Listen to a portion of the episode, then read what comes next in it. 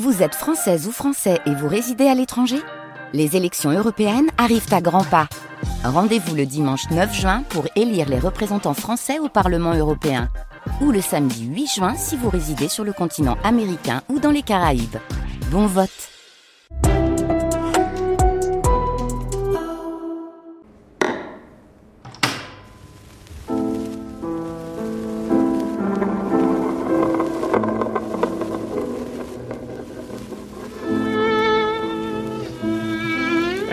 honored be asked to read a tribute to a great American, Nikola Tesla.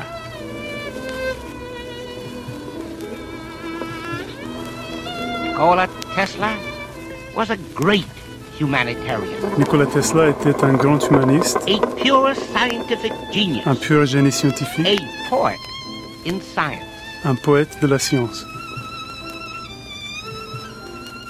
Il a fait des choses extraordinaires, étonnantes, miraculeuses durant sa vie. Il les a faites simplement pour servir l'humanité. Pour ses services, il ne voulait rien. De l'argent, les honneurs, reconnaissance, ils s'en fichaient. Cette définition, euh, elle a été donnée euh, par le maire de New York, la Guardia.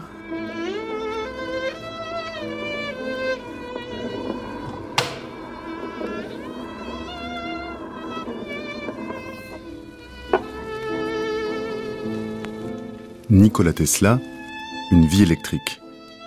Une grande traversée de Matteo Caranta.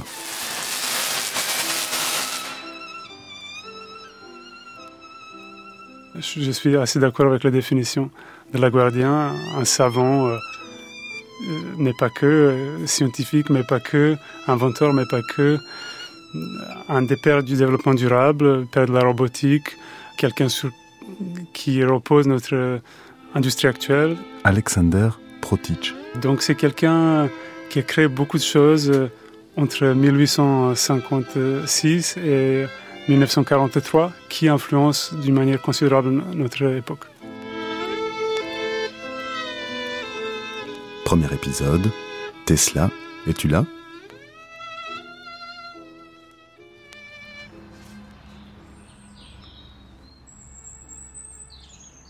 Imaginez-le en train de diriger son, ses ondes. Il veut diriger vers le haut, il déclenche des orages. Martine Lecause. Il dirige son, son engin vers le bas, vers l'intérieur de la Terre. Il déclenche des tremblements de terre. Et ça, il semble qu'il en est vraiment déclenché. Il a fait ces expériences-là. Donc, euh, vous voyez un peu dans, dans, dans l'imagination populaire ce que ça donne. Donc, Tesla a fait peur. Il a fait peur. Et lui-même, euh, lui-même a eu peur. Et je crois que ça explique sa très profonde tristesse pendant toutes les dernières années de sa vie. Et après, on a vu ça, on l'a vu représenté dans des bandes dessinées. Il était le, savant fou et maléfique.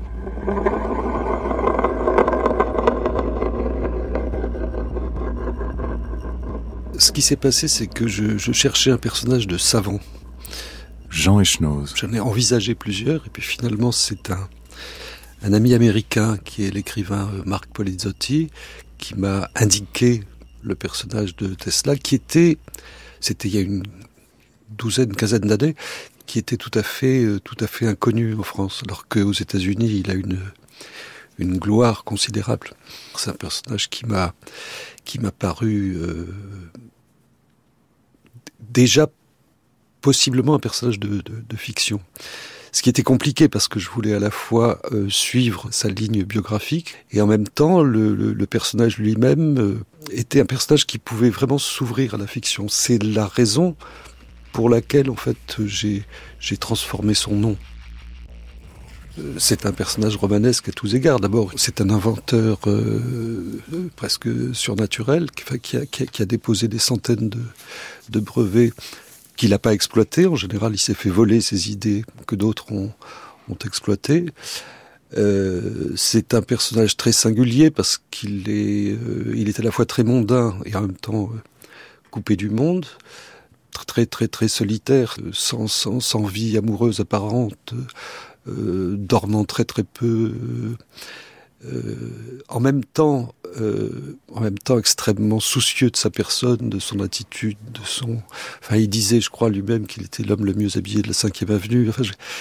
Et puis il y a sa folie particulière qui est, qui est toute une série de, de symptômes obsessionnels. Euh, par exemple, le, le, comptage systématique de ses pas, des marches d'escalier, de l'obsession de certains chiffres, le chiffre 3, des comportements phobiques sur, sur, sur la nourriture, sur l'hygiène, la propreté, le, par exemple la répulsion que lui inspirent les, les bijoux chez les femmes tout un ensemble de, de, de, de, traits qui en font un perso qui pourrait en faire un personnage presque caricatural.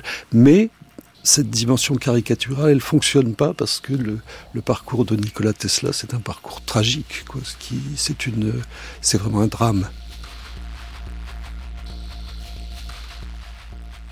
Si vous vous rendez en Serbie, en Roumanie, en Croatie, ça va être un héros national. Ça va être une figure d'inventeur, oublié, redécouvert et célébré pour ce qu'il a eu pu apporter à ces nations différentes. Fleur Hopkins. Si vous allez euh, sur Internet, vous allez voir que Nikola Tesla est un pauvre savant qui a été spolié de ses découvertes par le grand méchant Thomas Edison. Si vous regardez du côté des complotistes, vous allez voir que Nikola Tesla de son temps, il détenait une vérité, une vérité secrète, qu'il a peut-être développé un rayon de la mort, qu'il a peut-être communiqué avec les extraterrestres, en tout cas qu'il était détenteur d'un savoir occulte, caché, d'un savoir supérieur. Mais surtout, l'image euh, principale qu'on a aujourd'hui de Nikola Tesla, c'est effectivement celle d'un savant oublié, d'un savant qui a été presque méprisé par ses pairs, on a redécouvert tardivement Nikola Tesla et donc de fait, on en a fait presque un personnage de roman, un personnage de fiction. On en a fait en fait un mythe.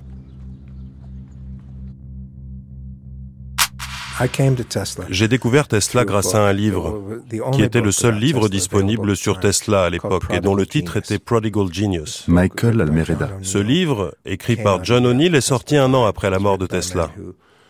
Il a été écrit par un homme qui connaissait Tesla, qui apparemment l'aimait beaucoup et qui acceptait comme vrai toutes les choses que Tesla lui racontait.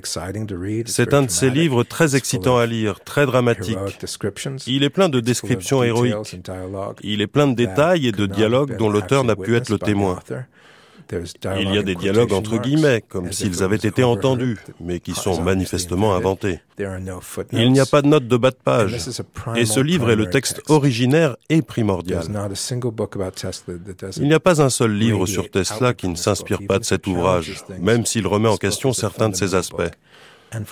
Ce livre est un livre fondamental. Et pendant longtemps, il a été le seul livre, et c'est comme ça que j'ai découvert Tesla. Avec le temps, ce livre a commencé à se désintégrer en tant que récit véridique ou valide. Il est touchant, mais il n'est pas exact. Et une partie de mes recherches récentes a consisté à examiner la critique du New York Times sur ce livre en 1945. Et même en 1945, la critique résumait l'histoire des aventures de ce garçon en disant que Tesla était comme un Merlin ou comme un héros médiéval.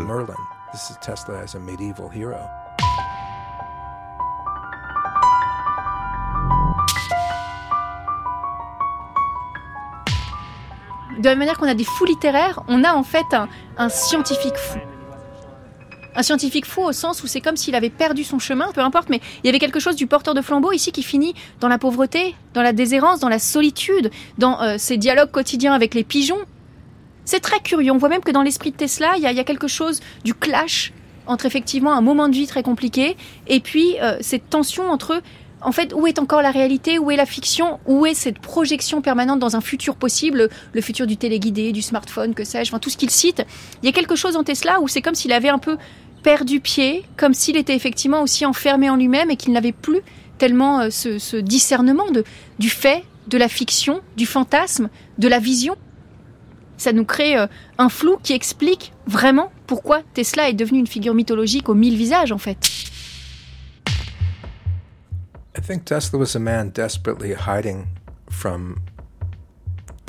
Je pense que Tesla était un homme qui dissimulait désespérément certains aspects de son existence, de son identité. Et sans aucun doute de sa sexualité. Et en vieillissant, je pense de plus en plus à lui. Je le lis depuis 40 ans, depuis que je suis adolescent. Et je pense à l'étendue de son imagination en tant que physicien, à sa capacité à observer la réalité en termes de chiffres, de théorèmes, au fait qu'il pouvait mémoriser les tables de nombres premiers et qu'il connaissait cette langue. Il avait sans conteste un esprit extraordinaire. C'était une personne brillante, mais il souffrait beaucoup. Il brouillait les pistes, et beaucoup de ses particularités, comme ses excentricités ou sa phobie des germes, qui était une grande composante de son identité, démontrent pour moi une triste incapacité à faire face à la réalité.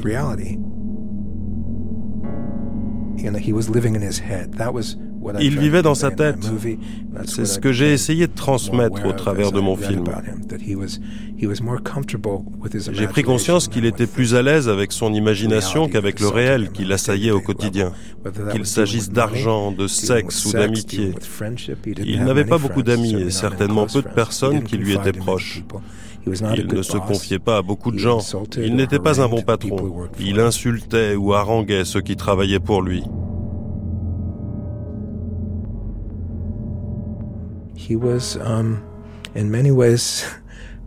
Il n'était à bien des égards pas héroïque, mais je continue à le voir comme un héros dans la mesure où il dédiait toute son imagination à l'illumination de l'humanité. Je pense qu'il y croyait sincèrement. Il voulait rendre la vie meilleure pour les humains en interagissant avec la nature de manière à y puiser et à faire naître une nouvelle énergie, à transmettre de l'énergie et de la lumière. Ce sont des métaphores très littérales et de fait il les a accomplies. Il voulait changer de paradigme.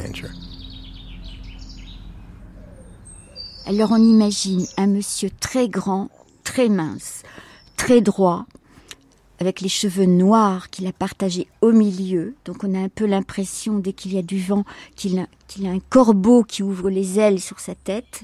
Il faut un peu imaginer ça. Ses yeux bleus sont perçants. Euh, et alors il a une tenue parfaite, impeccable en toutes circonstances. Euh, donc il est très très élégant. Euh, mais il s'en rend à peine compte. Mais il est comme ça, lui c'est sa nature. Il, il, a quelque chose de rigide.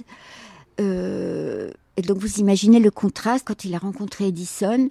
C'était un peu le choc parce que Edison, lui, euh, plutôt très mal dégrossi. Le, tout, tout, ça était informe pour Tesla. Les, vestons d'Edison étaient informes.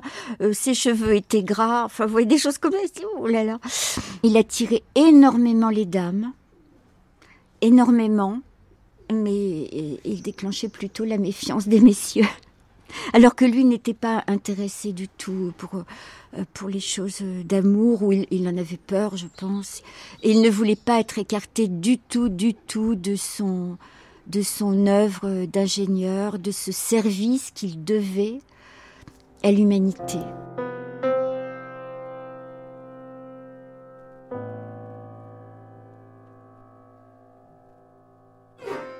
Le développement progressif de l'humanité dépend largement de ses inventions, qui sont les produits par excellence de son esprit créateur. Son but ultime est la maîtrise totale du monde matériel, l'exploitation des forces de la nature pour les besoins de l'homme. C'est en cela que réside la tâche difficile de l'inventeur, qui est souvent incompris et mal récompensé.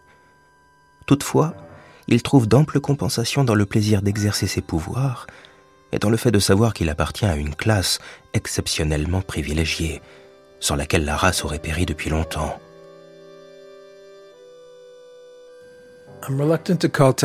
J'hésite à qualifier Tesla de misanthrope, mais je pense qu'il avait un vrai problème avec la vie quotidienne avec l'acceptation de sa propre humanité et de celle des autres. Dans ses écrits, il pouvait tenir des discours très idéalistes sur l'humanité, mais il envisageait aussi parfois que ces découvertes puissent venir à bout de la race humaine. Voici une citation. L'humanité sera comme un tas de fourmis remuées avec un bâton. Ce n'est pas un portrait très humaniste de l'humanité. Je pense que comme beaucoup de mystiques, il était plus facile pour lui de considérer les humains comme une force abstraite qui pourrait tirer profit de ses inventions plutôt que de les considérer individuellement.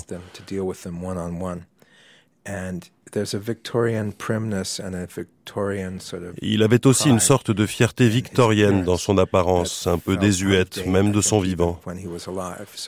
Il portait des guêtres, des gants et des chapeaux haute forme.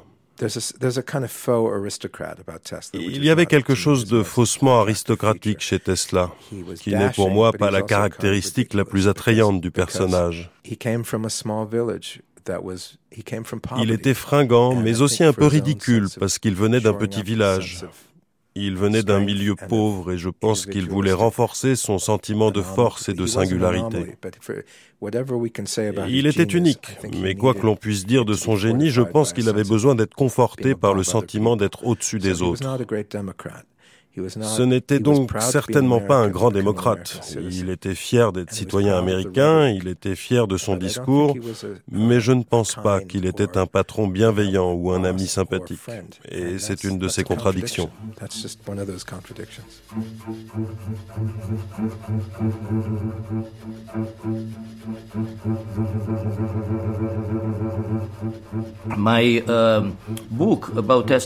Mon livre sur Tesla s'appelle Tesla, portrait avec masque.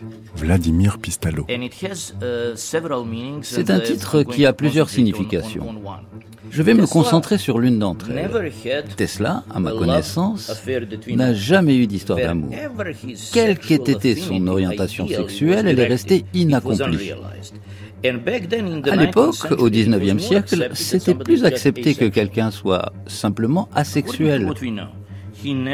D'après ce que nous savons, il n'a jamais touché la main d'une autre personne de manière romantique, ce qui est pourtant l'un des moments les plus importants dans la vie de quelqu'un. Il n'a pas connu ça. Mais il disait, ne me regardez pas comme un homme malheureux. J'ai vécu des décennies dans le frisson de la découverte.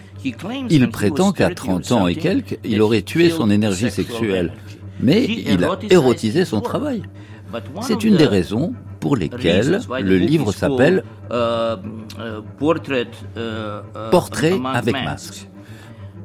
Parce qu'il n'a pas connu l'amour et que sans amour, toute personne est un masque.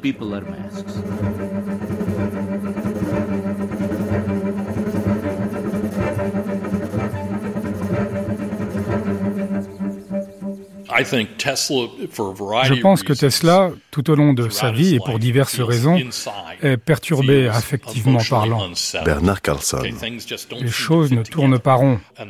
Et le seul domaine où il peut les mettre en ordre, c'est dans le domaine technique. Il se dit, je peux donner un sens au monde de l'électricité. Je peux imaginer un excellent moteur. Je peux concevoir une merveilleuse façon d'utiliser les ondes électromagnétiques et les ondes radio pour introduire un nouvel ordre dans le monde. Et si je peux réussir à concevoir tout cela dans mon esprit et être ensuite capable de créer un système rationnel qui fasse que les choses fonctionnent, alors c'est que peut-être je ne suis pas fou. Et c'est ça le pouvoir de l'inventeur pour Tesla. C'est je suis perturbé intérieurement et je peux réfléchir à l'électricité et lui donner un sens. L'électricité fonctionne dans le monde comme je le pense. Alors je ne suis pas fou. Et c'est sa raison d'être. Tesla fait tout ce qu'il fait parce qu'il a besoin de créer et d'inventer. Il essaie simplement de substituer un ordre extérieur à son désordre intérieur. Et donc il essaie de changer le monde. Je ne me précipite pas dans les travaux pratiques. Lorsque j'ai une idée, je commence tout de suite à l'élaborer dans mon imagination. Je modifie sa construction, je lui apporte des améliorations et je fais marcher l'appareil dans ma tête. Peu importe que je fasse marcher ma turbine dans mon mental ou que je la teste dans mon laboratoire. Je peux même savoir quand elle ne fonctionne plus correctement. Cela ne fait aucune différence pour moi. Les résultats sont les mêmes. C'est ainsi que je peux développer et perfectionner rapidement un concept sans toucher à la matière. Lorsque je suis arrivé au point où j'ai intégré dans mon invention tous les perfectionnements que je puisse imaginer, et que je n'y vois plus rien qui ne soit parfait, je passe à la concrétisation de ce produit final élaboré dans mon cerveau. Invariablement, l'appareil fonctionne tel que je l'avais imaginé, et les expérimentations se passent exactement comme je les avais prévues. Cela fait 20 ans que je fonctionne comme cela, sans qu'il n'y eût jamais d'erreur. Et pourquoi en serait-il autrement?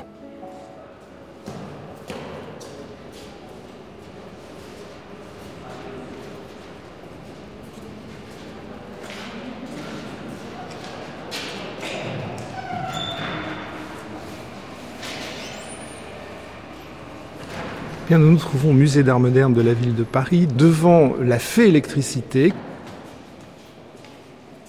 On estime que c'est un des plus gros, sinon le plus grand tableau du monde, 600 mètres carrés. Alors cette fresque, elle a été réalisée par Raoul Dufy et c'est une commande. Patrice Carré. C'est du mécénat de la compagnie parisienne de distribution d'électricité. Et à l'occasion de l'exposition universelle des arts et des techniques de 1937, la dernière grande exposition avant la Seconde Guerre mondiale, eh bien, on demande à Dufy euh, d'illustrer l'histoire de l'électricité. Alors pour faire cela, euh, il s'appuie beaucoup sur la littérature de vulgarisation scientifique du 19e siècle et notamment euh, les ouvrages de Figuier, Les Nouvelles Merveilles de la Science. Et puis il va demander à un certain nombre de comédiens euh, du théâtre français de venir poser pour représenter tel ou tel personnage de cette saga, de cette grande histoire de l'électricité. Il ne faut pas le voir comme un, tableau représentant l'histoire de l'électricité. C'est plus une légende, c'est plus un mythe, une saga. Moi j'aime bien le mot saga. Si on le prend de façon chronologique, on part effectivement de la droite. On voit Aristote, on voit Thalès de Milet, on voit des, des, Grecs, si vous voulez, des philosophes. Et puis, peu à peu, on voit le Moyen Âge, le XVIIe siècle, le XVIIIe siècle, avec les expériences de Franklin euh, sur euh, le, le, le, le cerf-volant, les éclairs. On voit euh, un certain nombre de discussions entre savants au XVIIIe siècle, dans les fameux cabinets de physique et les cabinets de, de curiosité. Et puis, peu à peu, on voit arriver la fin du XVIIIe siècle, le début du XIXe siècle, avec effectivement euh, Volta, avec un certain nombre de chercheurs, et puis on passe au XIXe siècle, où l'on voit là vraiment euh, l'essor de euh, la science et de la recherche dans le domaine de l'électricité. On voit bien l'ensemble des, des, savants. Alors on peut prendre quelques noms comme Kelvin, Morse, euh, Baudot, euh, ceux, qui sont en face de nous. Par exemple, je vois, on est devant lui, on voit Edison. Alors Edison, c'est un personnage. Edison, c'est un personnage qui n'est pas seulement un chercheur, c'est un businessman, mais c'est aussi un héros de roman. Dans, ce tableau, il y a, a quelqu'un qui est totalement absent. On ne le voit pas, il n'y a même pas son ombre, c'est Nikola Tesla. Il n'est pas là. Alors on est en 1937, Nikola Tesla est tombé dans une sorte d'oubli. Il a été euh, très euh, célèbre d'une certaine façon. Il a animé le débat. On a beaucoup parlé de lui dans, la presse dans les années 1880, euh, avant la Première Guerre mondiale globalement. Et ensuite, il est tombé dans une sorte d'oubli parce que ses inventions, et particulièrement ses brevets, sont mal ficelés. Et je pense qu'à ce moment-là, il est dans une période de repli qui est peut-être due aussi à un, dysfonctionnement euh, psychologique qui est euh, évoqué par un certain nombre de, biographes de Tesla.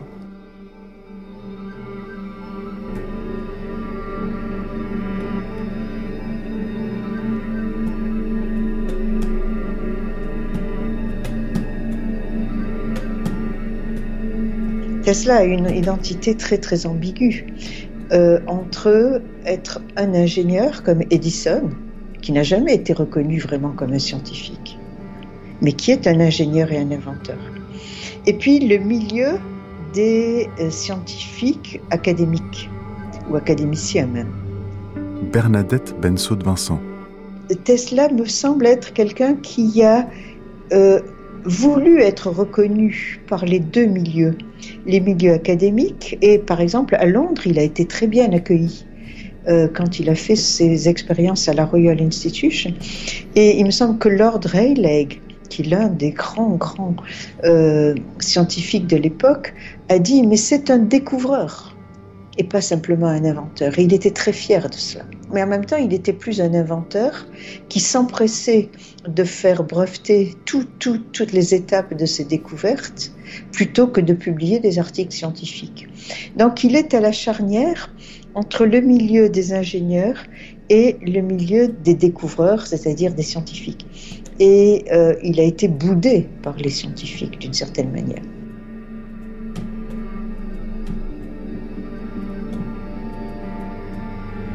Crois pas que, que, Nikola Tesla ait été un, incompris. Euh.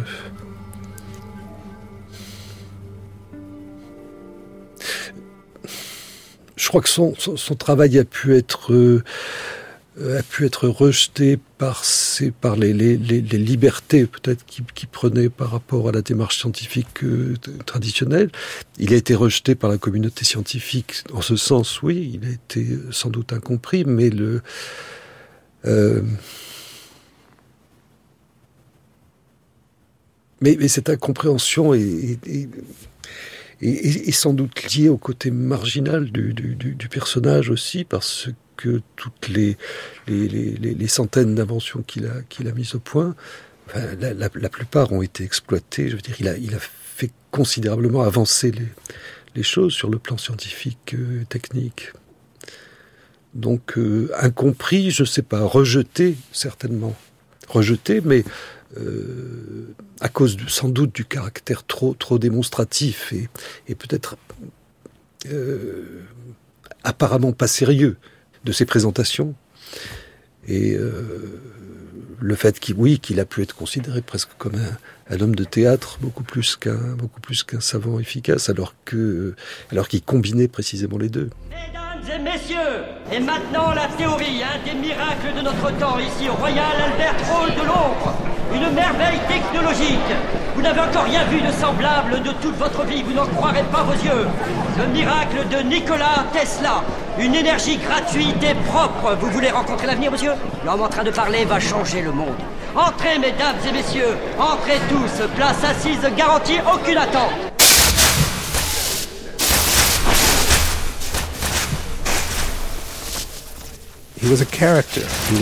C'était un personnage, il était unique, mais c'était aussi un grand showman. C'est ce qu'il avait en commun avec Thomas Edison et avec quelques autres personnes du moment. Mais nous devons nous rappeler qu'il était très célèbre, il était incroyablement respecté et pouvait réunir une foule de 2000 personnes pour donner une conférence scientifique. Je ne connais personne aujourd'hui qui soit capable de réunir un tel public. Il avait de formidables dons et avait une intuition scientifique hors du commun. Mais c'était aussi un grand mystificateur qui produisait des illusions.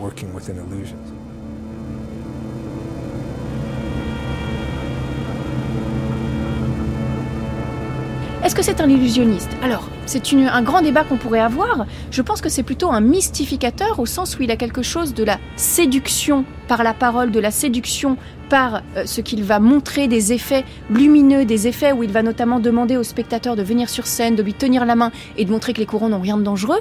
Mais il a surtout un discours profondément scientifique. Donc vouloir résumer euh, Tesla à un prestigitateur ou à un magicien, c'est un terrain glissant. Et on voit bien que quelqu'un comme, euh, comme Christopher Nolan, quand il va s'attacher à la figure de Nikola Tesla dans son film Le Prestige, hein, l'apparition de Nikola Tesla dans le film est incroyable, puisqu'il arrive en étant traversé de toutes parts par un courant absolument euh, électrisant, j'allais dire, un courant très fort, dont on imagine qu'il aurait pu tout simplement le réduire en poussière. Ce n'est absolument pas le cas à de nombreuses reprises, et là ça nous renvoie évidemment à la guerre des courants, hein. Nicolas Tesla voulait dire non, non, non, contrairement à ce qui est dit, les courants alternatifs ne sont pas dangereux, regardez, je peux tout à fait me faire bombarder d'un courant à une hauteur de 250 000 volts et je suis encore devant vous. Et mieux, j'irradie je suis presque une, une, apparition. On est à une époque où on va faire tourner des tables, on est à une époque où on découvre les tout premiers balbutiements du phonographe, donc il y a quelque chose de, de magique, de fascinant, de séduisant à voir cet homme irradier de toutes parts et surtout survivre à cette expérience qui aurait dû euh, le tuer tout simplement.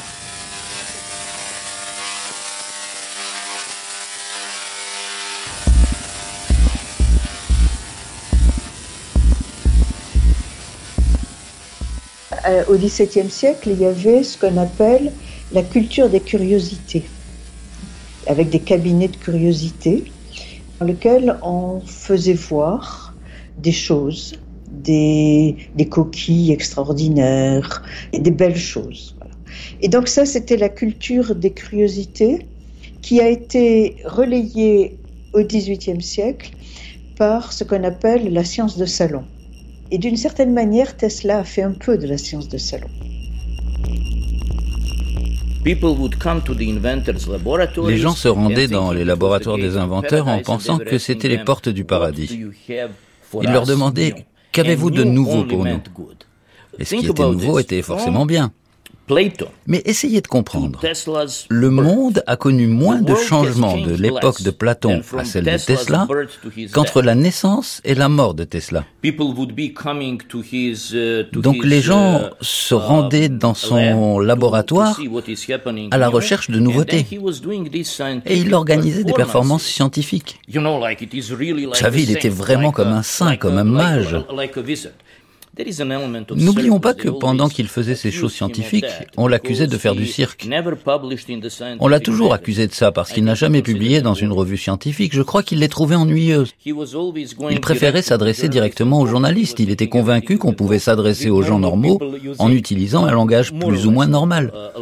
Mais il est le seul mortel à avoir créé des éclairs.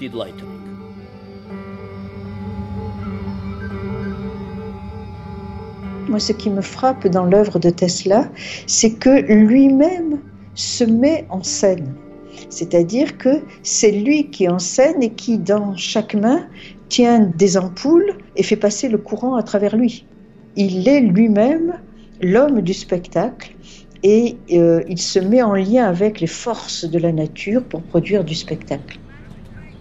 Là, on touche à l'invisible on touche à l'électricité, on touche à l'onde, on touche à quelque chose qui ne se voit pas.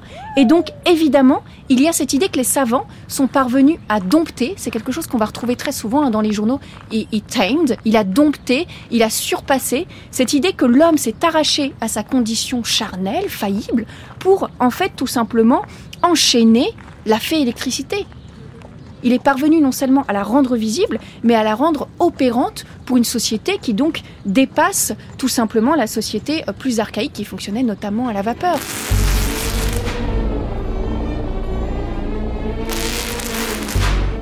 La charge imaginaire de l'électricité en 1881, c'est clairement la magie, c'est l'inouï, c'est la fée.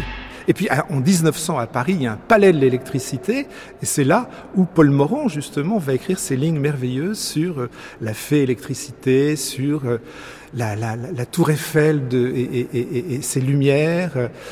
Il y, a, il y a, vraiment, il y a, il y a toute une poésie, si vous voulez. On est sur quelque chose que l'on n'avait jamais connu auparavant. Une force, mais qui en même temps éclaire, qui donne un jour nouveau. Et puis, on va le voir à, Chicago en 1893, où, pour la première fois, le courant euh, alternatif dû à Tesla et industrialisé par Westinghouse va complètement éclairer euh, l'exposition euh, de 1893, l'exposition colombienne à Chicago.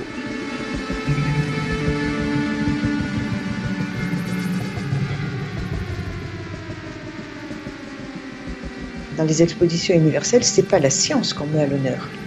Euh, le progrès scientifique et technique qu'on célèbre dans les expositions universelles, dans les conférences à la Royal Institution ou dans les conférences ou dans la vulgarisation scientifique, c'est essentiellement le progrès technique. La science n'est là que parce qu'elle est en amont des techniques. Mais l'électricité, c'est un domaine où les ingénieurs sont en avance sur la science. Ils sont en avance pourquoi? Parce qu'on sait produire des effets électriques et on ne sait pas encore expliquer. Autrement dit, le faire précède le connaître. Et les ingénieurs, ils sont à la frontière entre le faire et le connaître. Et tout le, le monde de Tesla, c'est cela c'est le monde de je vous fais voir des merveilles. Acceptez de les voir et on saura les expliquer.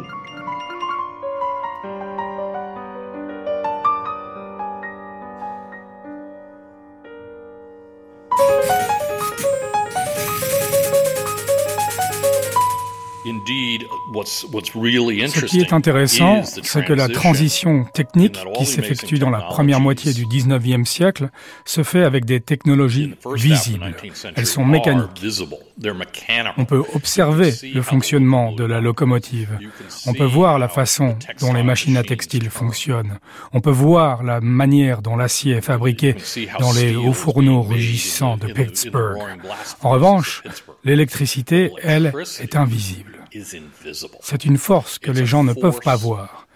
Et ils ont besoin d'images et de métaphores pour pouvoir se la représenter. C'est l'une des raisons qui rend Tesla remarquable. Il est tout le temps en train de chercher des solutions, tout le temps en train de se demander comment puis-je vous parler de l'électricité, comment puis-je faire en sorte que vous en ayez une représentation concrète, comment puis-je vous convaincre, non en théorie mais en pratique. Comment cela va-t-il vous permettre, vous, monsieur George Westinghouse, l'homme d'affaires, de faire de l'argent? Comment cela va-t-il fonctionner? Comment cela va-t-il changer votre vie quotidienne? Une des composantes extrêmement importantes du métier d'inventeur est de devoir lutter avec la nature. Il faut composer avec les éléments. Comment donc faire en sorte que l'électricité fasse ce que vous désirez qu'elle fasse dans une machine, comme un moteur par exemple? Mais en même temps, il faut aussi se demander comment faire pour que les gens y accordent de l'attention. Comment faire pour qu'ils comprennent que ce que vous avez fait avec l'électricité est vraiment important. Comment leur faire comprendre que vous méritez salaire et reconnaissance. Tesla sera l'une des premières célébrités dont on parlera dans les journaux.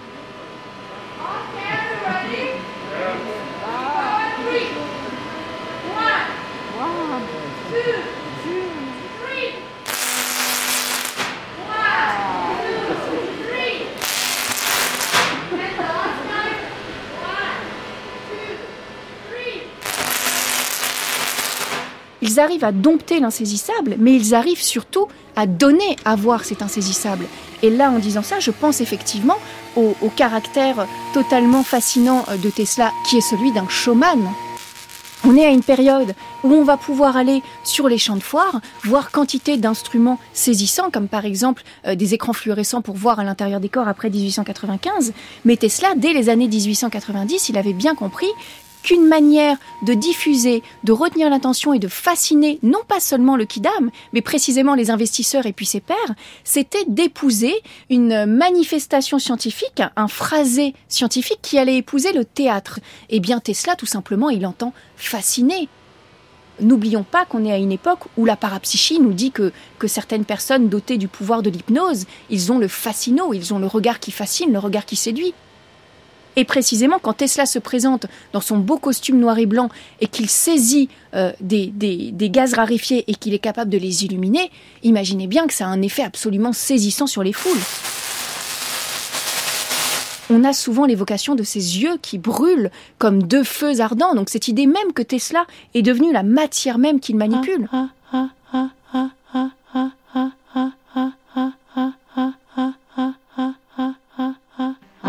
Je pense qu'il euh, il est à cheval sur, les siècles. Et il a une pratique scientifique qui rappelle celle du XVIIIe siècle. Et il a fait des découvertes qui seront exploitées au XXe siècle. Mais ce qui est, il est vraiment un homme de son temps quand même. Pourquoi? Parce qu'il joue. Il joue avec euh, les ondes électromagnétiques. Et c'était le grand, grand sujet du tournant du 19e au 20e siècle. Et c'est ça qui a rallumé le merveilleux dans les sciences. C'est vraiment cette force inconnue qui produit des effets, parce que l'électricité et le magnétisme produisent des effets, et des effets sensibles, des, étincelles, des, euh, des décharges puissantes et des vibrations très puissantes. Et en même temps, c'est mystérieux. On ne sait pas les expliquer.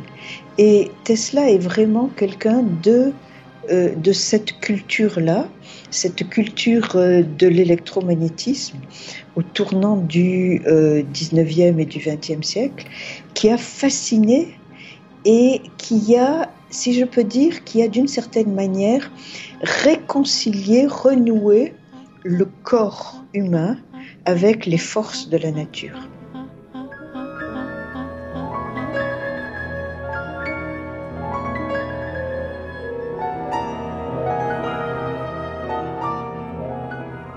À toute allure, on se met à se l'arracher.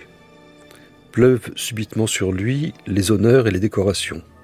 Les gouvernements étrangers recherchent ses services. On l'appelle magicien, visionnaire, prophète, génie prodigue. On le désigne plus grand inventeur de tous les temps. Il devient courtisé par la bonne société new-yorkaise, industriel et financier, directeur de journaux, administrateur d'université, écrivain, acteur, musicien, poète, sculpteur, politicien, président, roi, tout ce qu'on veut. Mais de tels faits aussi, dans le milieu scientifique, passent mal. Les dents grincent du côté des sociétés savantes, d'où un nouveau son de cloche, revers de la médaille et contrepoint classique du succès, on se met à le traiter de charlatan, d'autant plus rapidement et volontiers qu'il aime beaucoup paraître, accéder au statut de personnage public, parader et se vanter dans les journaux, péché que ses collègues scientifiques apprécient peu, ne pardonnent pas. Ce qui est frappant, c'est cette, opposition, en fait, cette, discordance entre euh, la rigueur scientifique et le caractère un peu, hallucinatoire de, de, ces démarches, le, le, fait qu'il ait euh, un rapport à la réalité qui semble, qui semble presque pathologique et qui, euh, et qui en même temps, vu l'efficacité de, ses recherches, de, de, l'aboutissement de ses, de travaux, est tout à fait rigoureux. Donc il y a une espèce de, de, boiterie euh, psychique pratiquement chez lui. Enfin, c'est ce qu'on peut imaginer, mais encore une fois, c'est toujours compliqué d'essayer de, reconstruire une personnalité à partir de à partir de ce qu'on peut recueillir d'un personnage aussi secret. Et euh, moi, c'est ça qui me troublait beaucoup dans, cette affaire. C'est c'est le c'est ce, mélange de, rigueur et, de, de, dérive un, peu presque délirante par, certains côtés.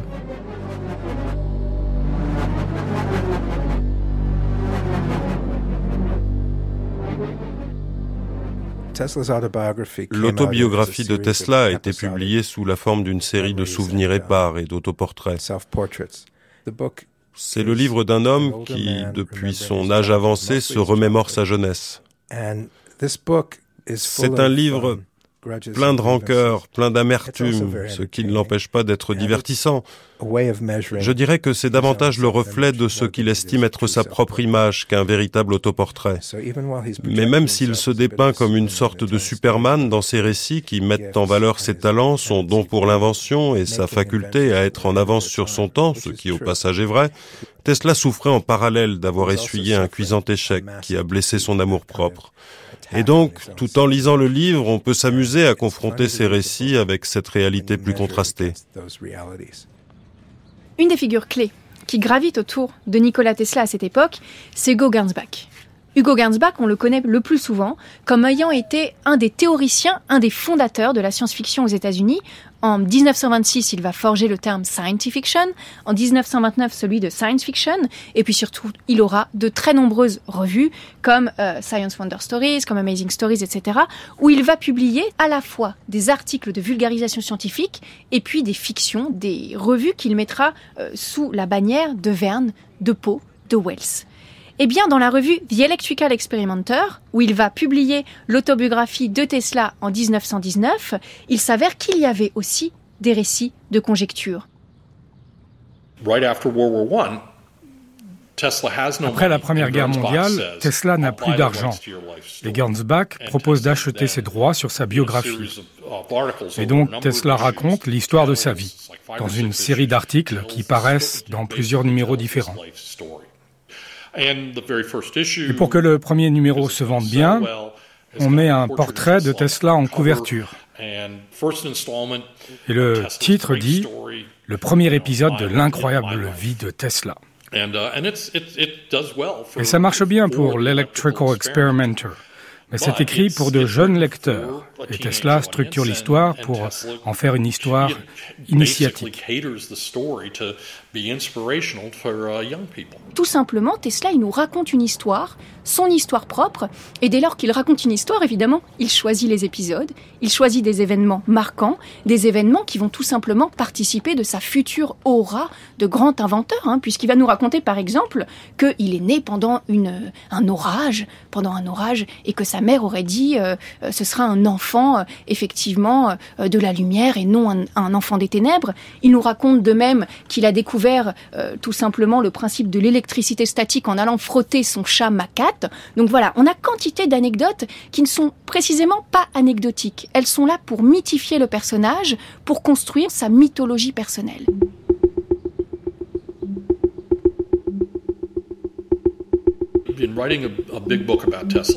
Pour moi, qui écrivais un livre fouillé sur Tesla, cette autobiographie était très importante.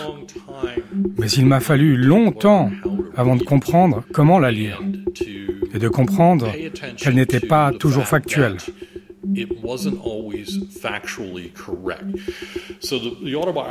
Cette autobiographie est très soigneusement organisée. Et Tesla y déroule sa propre mythologie. Mais ce qui est essentiel dans ce livre, c'est de saisir la vérité affective que Tesla livre dans cet ouvrage.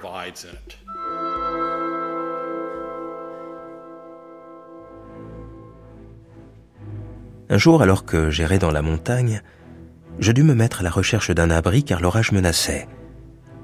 Le ciel s'était couvert de lourds nuages, toutefois la pluie ne tomba pas avant qu'un violent éclair ne déchira le ciel. Quelques instants plus tard, ce fut le déluge.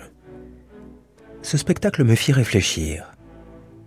Il était manifeste que les deux phénomènes étaient intimement liés comme cause et effet, et j'en vins à conclure que l'énergie électrique impliquée dans la précipitation de l'eau était négligeable, l'éclair ayant ici fonction de déclencheur sensible. Voilà un domaine qui offrait d'énormes possibilités. Si on arrivait à produire des effets électriques de la qualité voulue, on pourrait transformer toute la planète et nos conditions de vie. Le soleil fait s'évaporer l'eau des océans et le vent l'emporte vers des régions lointaines, où elle reste dans un état d'équilibre précaire. Si nous avions le pouvoir de perturber cet équilibre, où, et quand bon nous semble, nous pourrions manipuler à volonté cet énorme fleuve qui entretient la vie.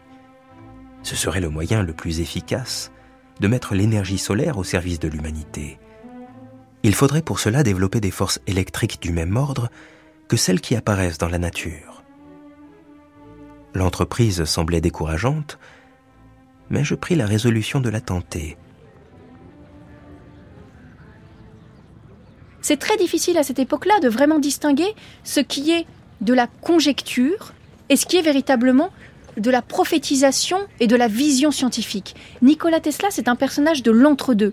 Et évidemment, Tesla, il était euh, vraiment euh, au diapason, j'ai envie de dire, sans mauvais jeu de mots de tout ça, puisque lui-même était euh, perclus de ces fameuses hallucinations, hein, de ces chocs visuels, de ces lumières qui effectivement le travaillaient. Et donc il y avait cette idée toujours qu'il y a un monde dans le monde, il y a quelque chose aussi en soi qui se passe et qui peut apparaître de manière extérieure.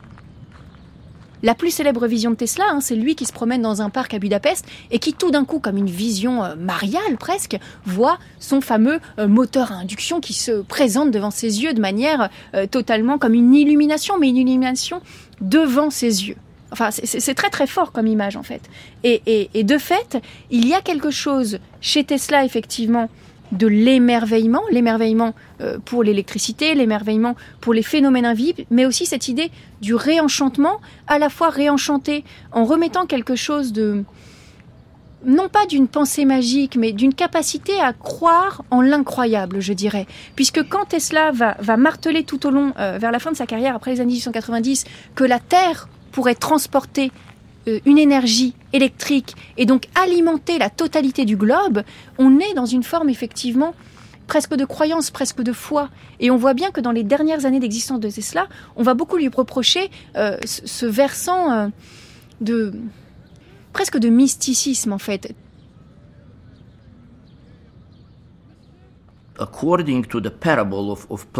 Dans la parabole de Platon, la plupart des gens voient des ombres, et nous sommes dans la caverne alors qu'il y a du soleil dehors, mais que personne n'y va.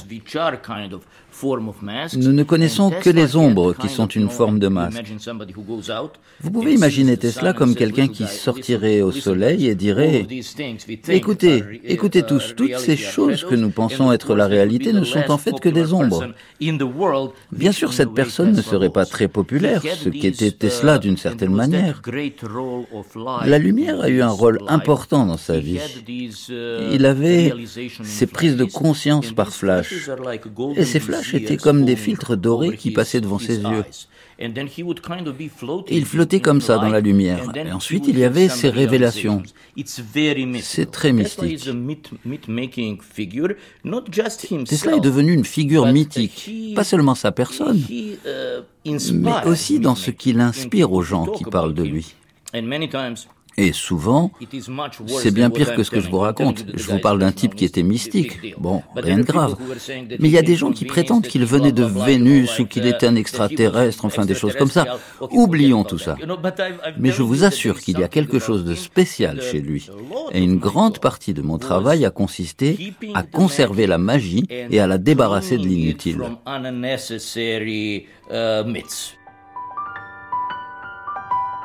Le scepticisme à l'égard de Tesla a grandi dans les années 30. Je pense que c'est lié à ce refoulement du merveilleux, c'est lié à ce refoulement par euh, les milieux scientifiques de tout ce qui est occulte. Les années 1930, c'est les années du regain de rationalisme la science devient effectivement beaucoup plus euh, méfiante, sceptique, critique à l'égard de tout ce qu'elle ne peut pas expliquer. Et la tendance des années 30, c'est une tendance à déclarer comme non scientifique tout ce qu'on ne peut pas expliquer. Est-ce qu'il y croyait vraiment? Oui et non, on ne saura jamais. Effectivement, dans les décennies qui suivent, il va dire Mais moi, j'ai inventé un appareil qui communique avec les martiens. Il va le dire à de nombreuses reprises. Mais est-ce que c'est un effet d'appel? Est-ce que c'est un effet de séduction? Ou est-ce qu'il était vraiment partisan de cela? Dès qu'on parle de Tesla, on parle d'un personnage. On parle d'un protagoniste, on parle de quelqu'un qui lui-même a fictionnalisé sa vie au point d'en faire une mythologie personnelle. Donc il me paraît quasiment impossible de redécouvrir Tesla aujourd'hui sans être pris au jeu de lire un roman, de lire le roman qui serait celui de la guerre des courants, qui serait celui du rayon de la mort, peu importe ce qu'on lit, mais on est pris bien malgré soi dans un roman. Tesla est un personnage fascinant. Nous projetons énormément de choses sur lui. Nous lui faisons porter nos désirs et nos rêves. Et les gens choisissent la version de l'histoire de Tesla qu'ils aiment ou celle qui reflète le mieux leurs idées. Pendant les 15 années durant lesquelles j'ai travaillé sur le livre, j'ai souvent rencontré des fans de Tesla. Et dès qu'ils entendaient dire que j'écrivais un livre sur Tesla, ils s'écriaient Oh, mais c'est génial Puis ils me racontaient leur anecdote préférée de la vie de Tesla. Je devais alors un peu regarder mes chaussures et leur dire que ce n'était pas tout à fait exact. Mais au bout d'un moment, je me suis dit, finalement, je ne vais pas leur briser le cœur. Je me disais, après tout, vous pouvez tout à fait avoir votre Tesla fait de toutes pièces et plein de mythes si cela vous rend heureux. Mais permettez-moi de vous raconter l'histoire d'un Tesla basé sur des faits réels, basé sur de multiples sources, des archives, des journaux, des lettres, des brevets. Sachez que tout ce qui se trouve dans ma biographie sur Tesla est basé sur des faits réels.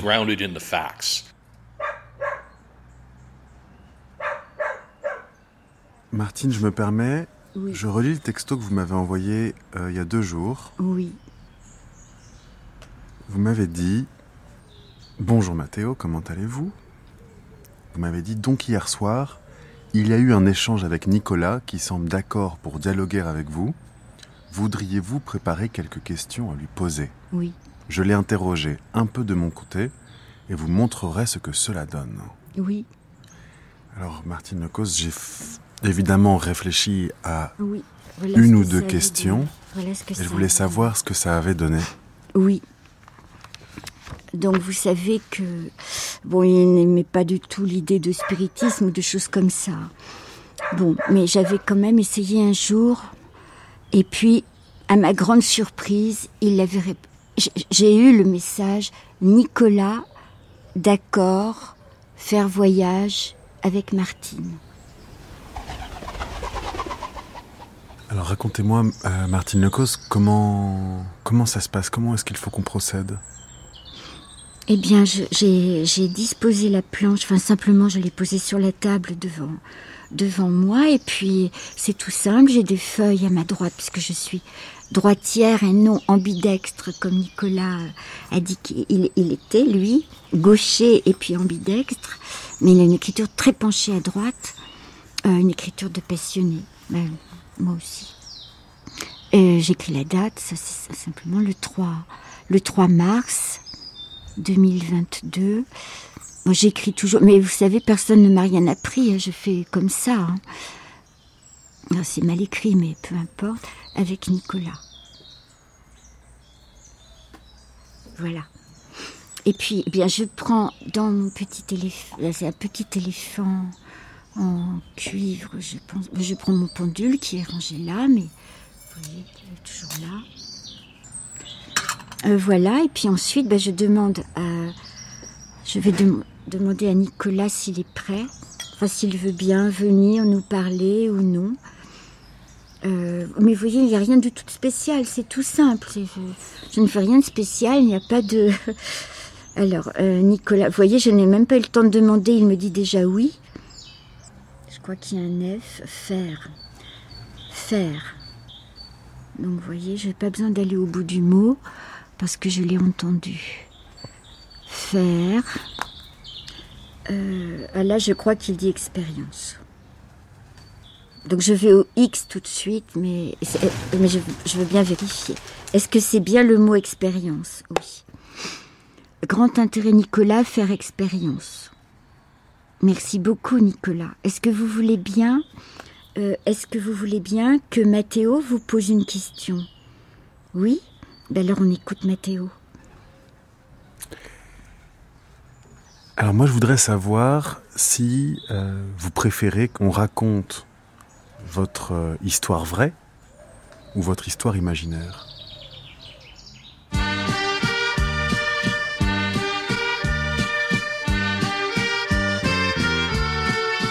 C'était Nikola Tesla, une vie électrique. Premier épisode. Tesla, es-tu là? Avec Alexander Protich, Jean Echnoz, Fleur Hopkins, Michael Almereda, Martine Lecause, Vladimir Pistalo, Bernard Carlson, Patrice Carré et Bernadette Bensaud de Vincent. Lecture des textes de Nikola Tesla par Olivier Martineau. Lecture des éclairs de Jean Echnoz par l'auteur. Bruitage, Machine Tesla. Doublage, Raphaël Kraft et Nicolas Champeau. Prise de son, Ludovic Auger, Morgane Danan et Hélène Langlois. Mixage, Marie Le Peintre. Attaché de production, Marie Viguier. Documentation, Annie Signoret et Antoine Vuillose. Coordination, Christine Bernard.